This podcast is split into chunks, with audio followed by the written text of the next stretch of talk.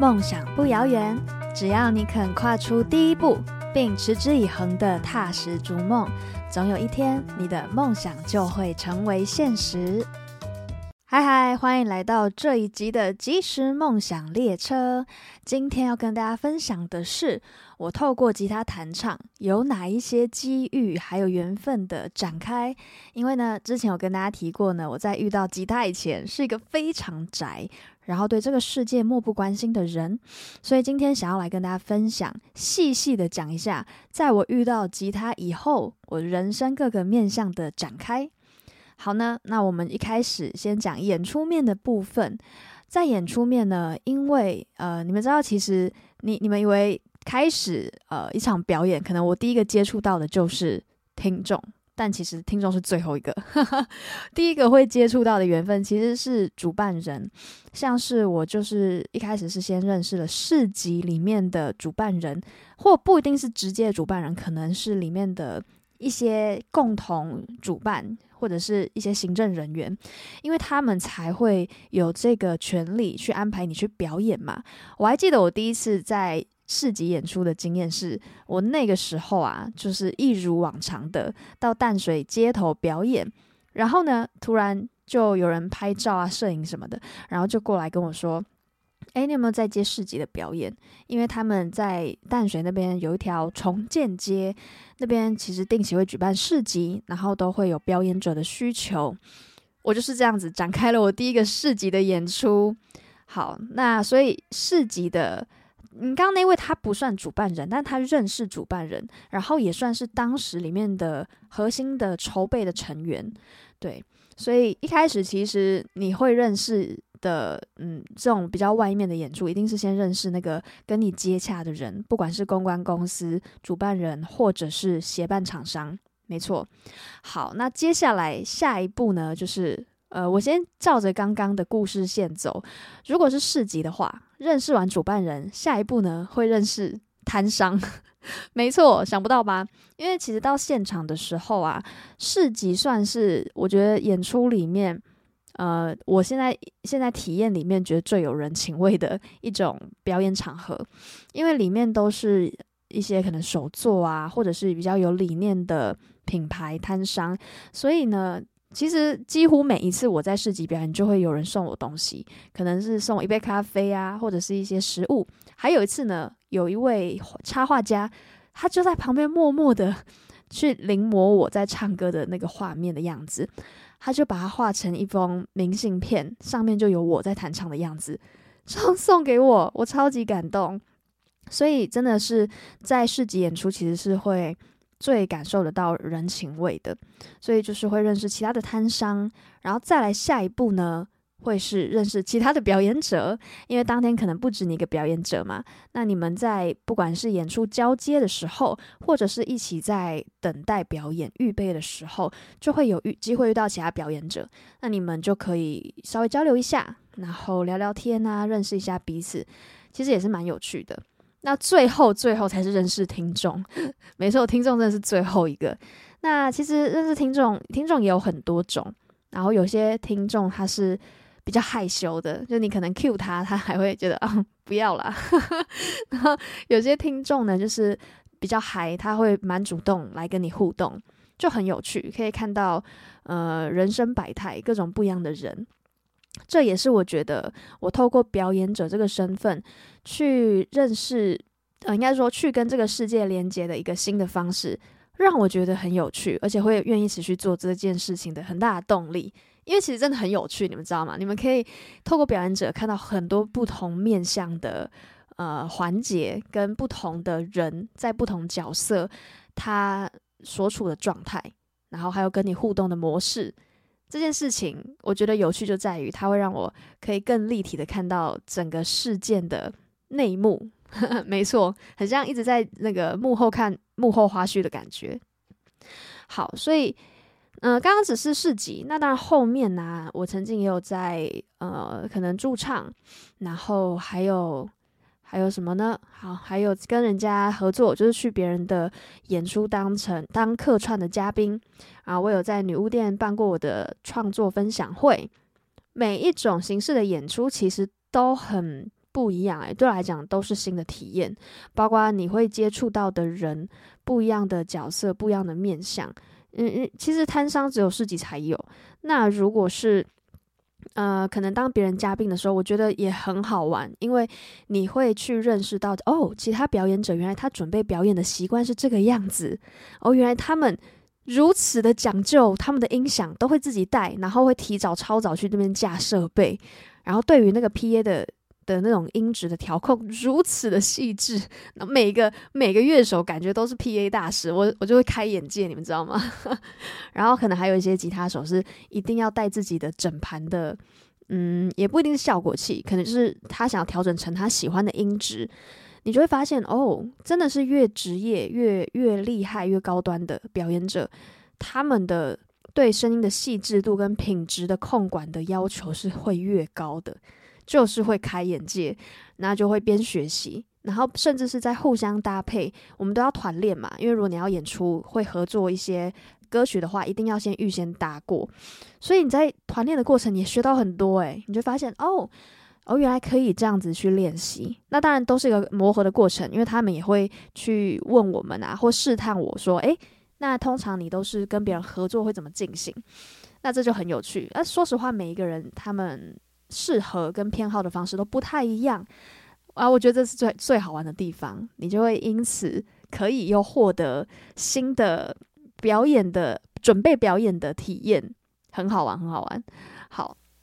那再来呢，就是想要跟大家继续分享哦，还有就是听众层面，如果你是在街头还是在外面的可能演艺厅，或者是像我刚刚讲女巫店，每一个地方我觉得光是那个场地都会带来很不一样的能量的场域，跟去间接诱发你跟听众还有跟其他当下的人互动的形式，甚至是包括你会讲出来的话。我举个例子，我觉得在女巫店表演的体验就还蛮好的，因为大家如果去过的话知道那边都是很多的木头桌木头椅，然后听众跟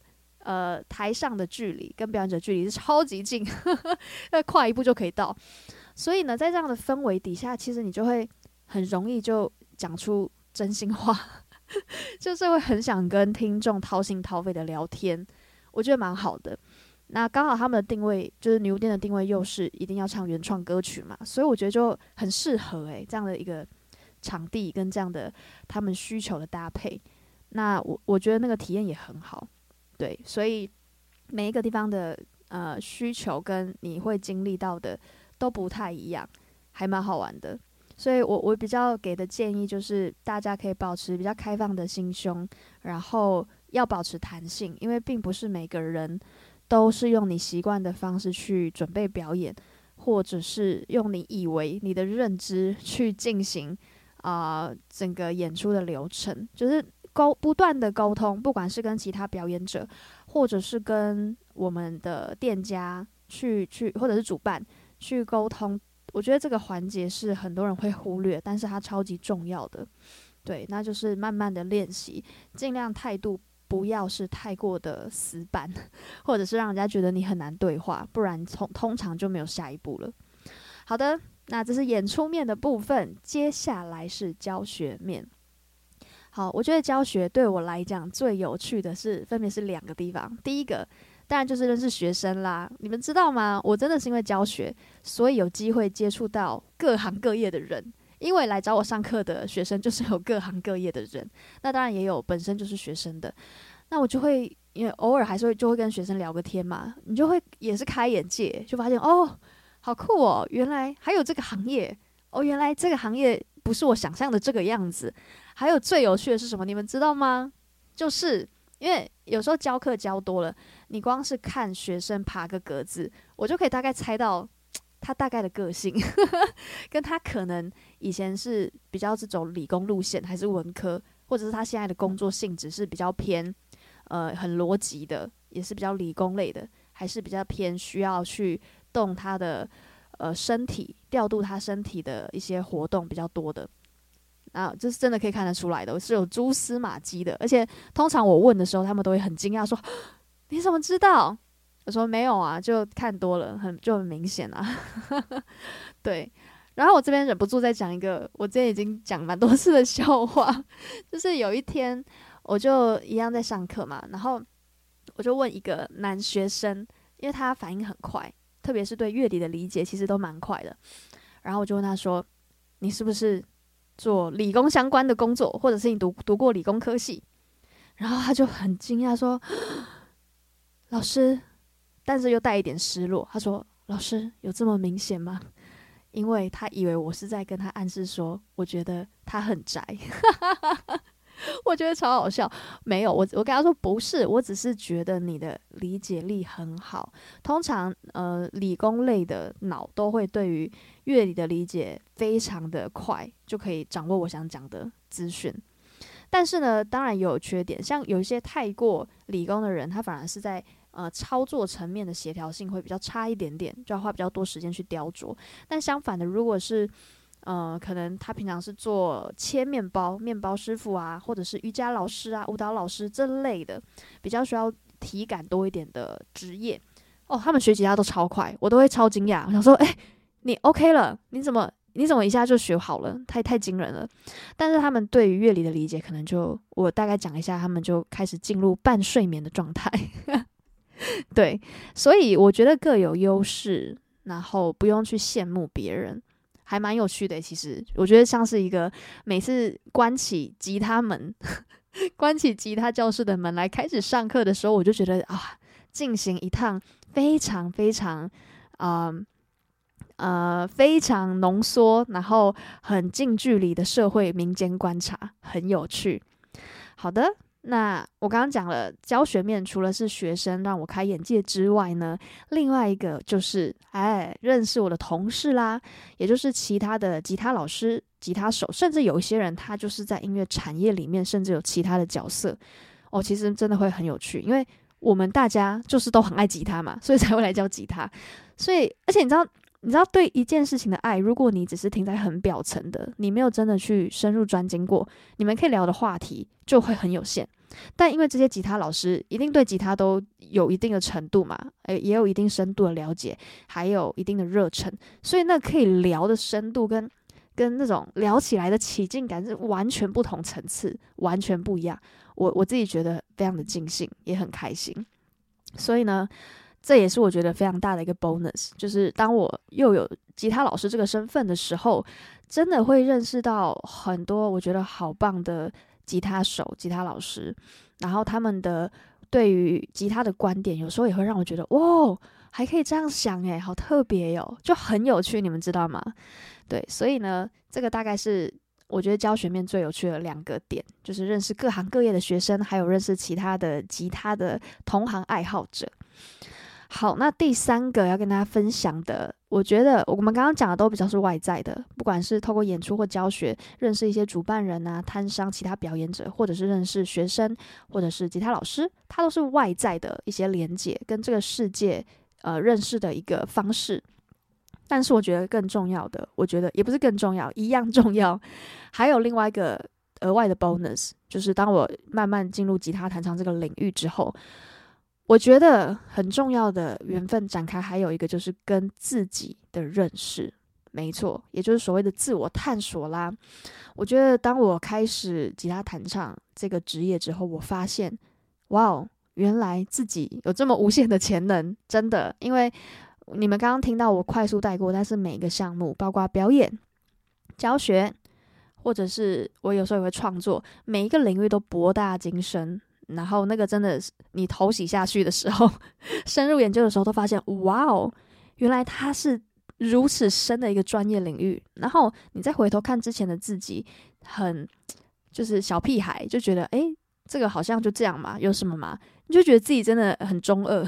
你们知道吗？因为这明明就是一个很深的专业领域。那我这边想提醒大家，如果呢你也有兴趣想要走这一行，你必须要先意识到这件事情，就是这个领域它是博大精深的。如果你现在不这么觉得，只意味一件事，就是你根本还在表皮啦，你连那个里面的内里都还没看到。对，那你就要先三思啊，三思而后行。好，那我觉得最让我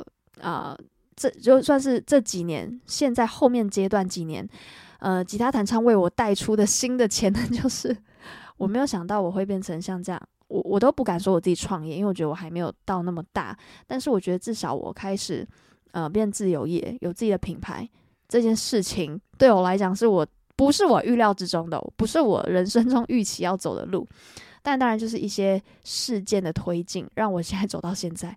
哇哦，你们知道开始做这些商业上面的学习跟应用的时候，又是一个多么崭新的新世界嘛！而且我觉得商业这个领域，它就像音乐这个领域一样的大。那音乐里面就包含很多的面向嘛，有吉他哦，吉他里面就又很大，你知道吗？就每一个都是又一个大项目展开。好，我们就先讲比较大的项目，音乐底下就有吉他、有创作、有唱歌、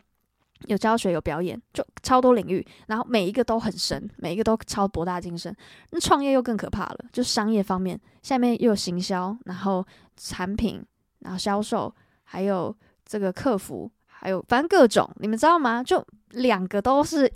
对我来讲，创业也就是商业的东西，它就是像音乐一样，又是一个超独立、超大的项目，然后底下又有很多个。也是很大的主题，在更底下都是每一个都是博大精深，所以呢，我跟你们说，我现在人生超精彩，超级精彩，因为好多东西要学。那我当然有时候会觉得啊，很累，怎么要这样把自己搞死干嘛？但是呢，一个转念，我又会觉得说，要不是因为有吉他弹唱，我可以展开这一些学习跟开这些眼界，我现在应该也会觉得蛮闷的，就觉得我大概可以预想到我的人生，如果跟一般人。就是一样，就是坐在办公室里，我应该会疯掉。我是一个很没有办法坐在办公室里日复一日的做着差不多事情的人，我太了解自己了，所以我没有走那条路。对，所以我觉得都是一种选择，然后每个选择都会伴随它的代价。那我们每个人就是要为自己的选择负责任。对，好。那最后结尾呢，想要跟大家说呢，很多人呢都会被这个社会或者是父母的观念给框架，就会觉得说走梦想，像我就是走音乐，肯定会饿死。那我必须老实说呢，确实一开始是蛮辛苦的，因为你的能力跟实力都还在培养，而且它的时间是非常长的。但是只要持续的坚持还有努力，并且要接地气的一步步的跟现实接轨，最终呢，你将过上物质跟精神世界都富足的人生。祝福大家可以透过你最热爱的事情，把你的生命的潜能发挥到最大。我们下一集再见咯，拜拜。